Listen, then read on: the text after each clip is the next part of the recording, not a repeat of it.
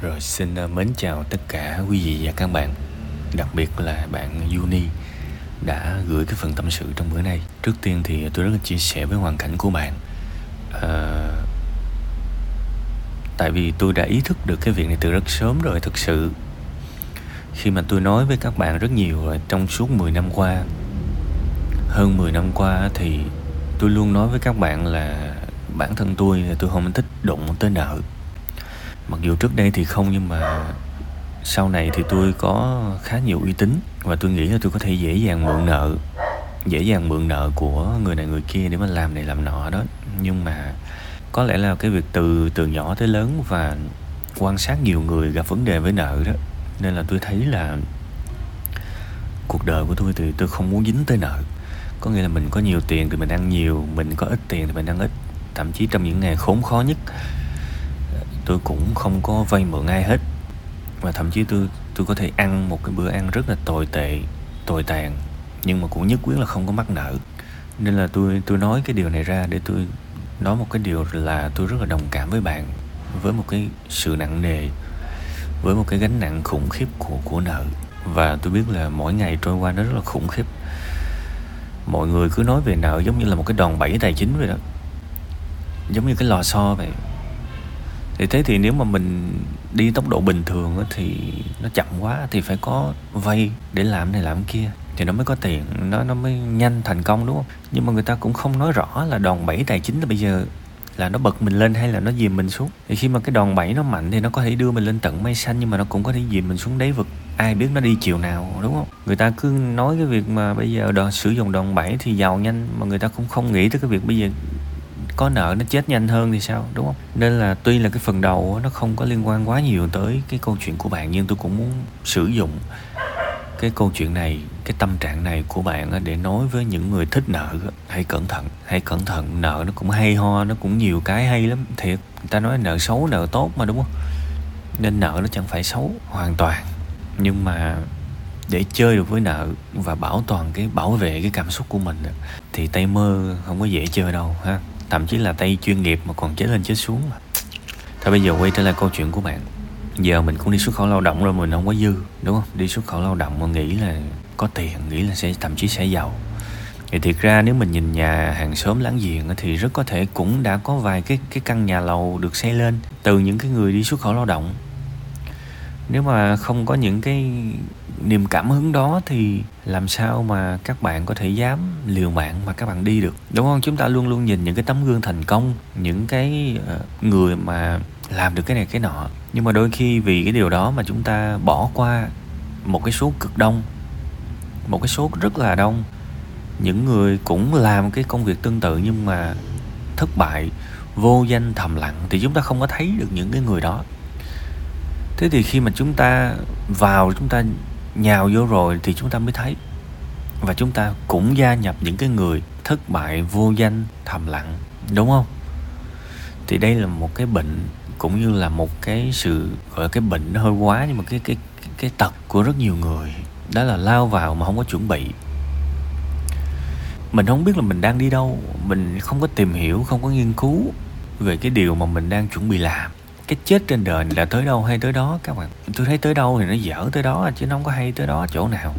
Mình tham gia vào một cái việc gì đó thì nó có luật chơi của nó chứ. Bất kỳ một cái lĩnh vực nào, các bạn cũng có thể thành công hết, tôi khẳng định. Thậm chí người ta đánh poker, những cái giải thi đấu nhìn tưởng đâu hên xui, nhưng thực ra trình độ khủng khiếp lắm, các bạn. Nên là câu chuyện là không có cái chuyện mà tới đâu hay tới đó.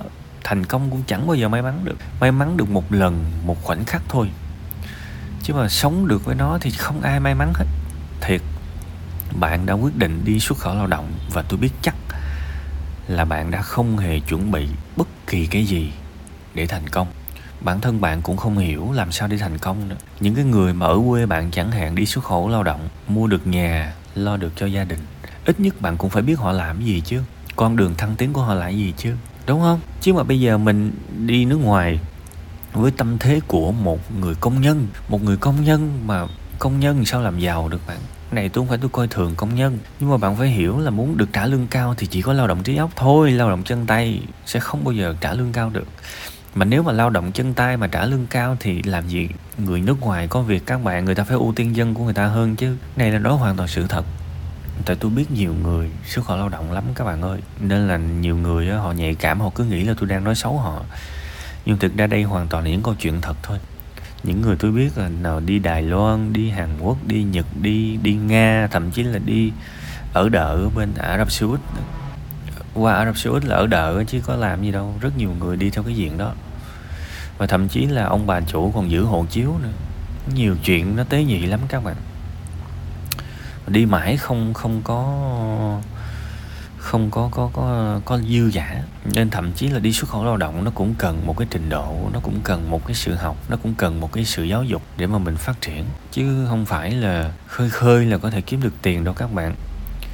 Đừng nghĩ đơn giản vậy. Nên đây là cái mà tôi cũng phân tích để những bạn mà chuẩn bị đi á, cũng phải đi tìm hiểu, cũng phải biết là người ta qua bển người ta cầu tiến người ta sinh tồn sao người ta cần kỹ năng gì để người ta thành công? À, và người ta có làm bậy hay không để mình biết mình mình né mình tránh các bạn? Nếu mà người ta có thể kiếm được tiền nhưng mà thông qua con đường bậy bạ thì thôi cũng đừng đi. Bây giờ bạn dù sao cũng đã ở bên bển rồi thì bây giờ thôi mình nhìn vào cái hướng tích cực. Thứ nhất là bạn cũng có cái ngôn ngữ đó dù sao cũng là một cái lời đúng không? Một cái lời. Thì bây giờ bạn bạn nhắm coi bạn có thể uh, sử dụng cái đó để kiếm tiền hay không? Bạn phải học thêm nha bạn phải học thêm chiếc trình độ của bạn bây giờ bây giờ có quay trở về Việt Nam cũng không kiếm được tiền. Bây giờ trong đầu của mình phải có cái gì đó mình mới kiếm được tiền.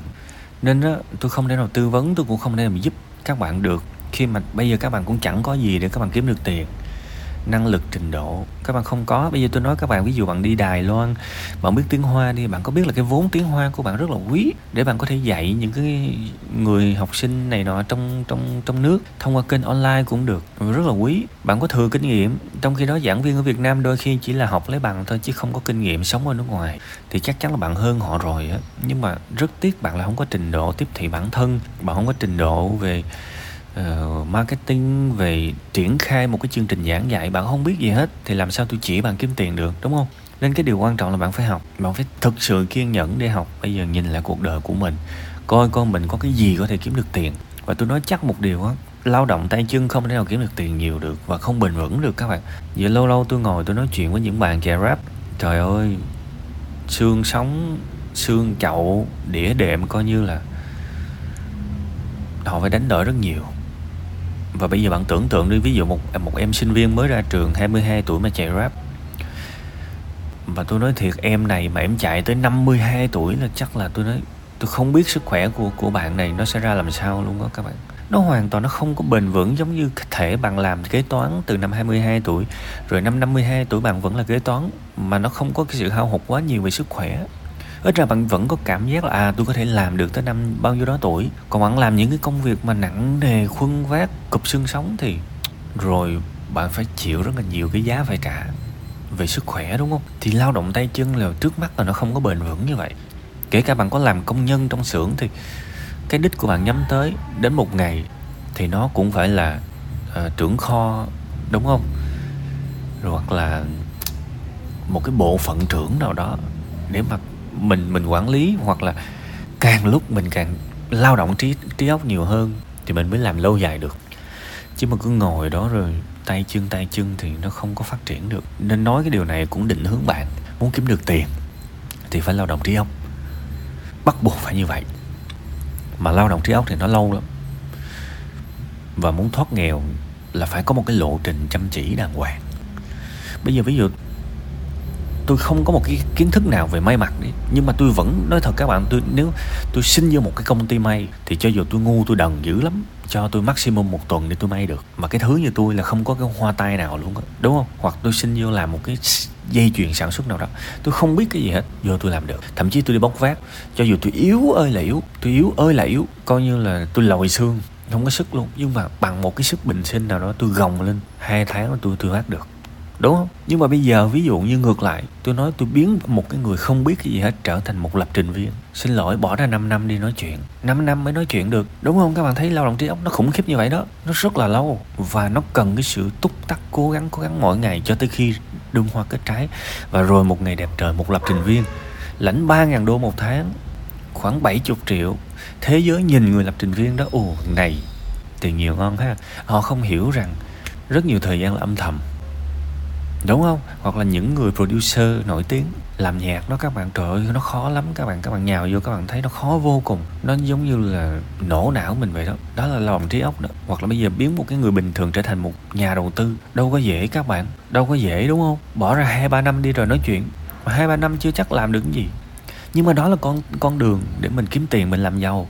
Bây giờ bạn phải xác định lại, ok, mình vẫn có thể đi xuất khẩu lao động, dù gì cũng lỡ rồi lỡ rồi, vẫn phải gồng tiếp bao nhiêu thế này thôi. Nhưng trong thời gian đó, thời gian rảnh sinh ra số phận.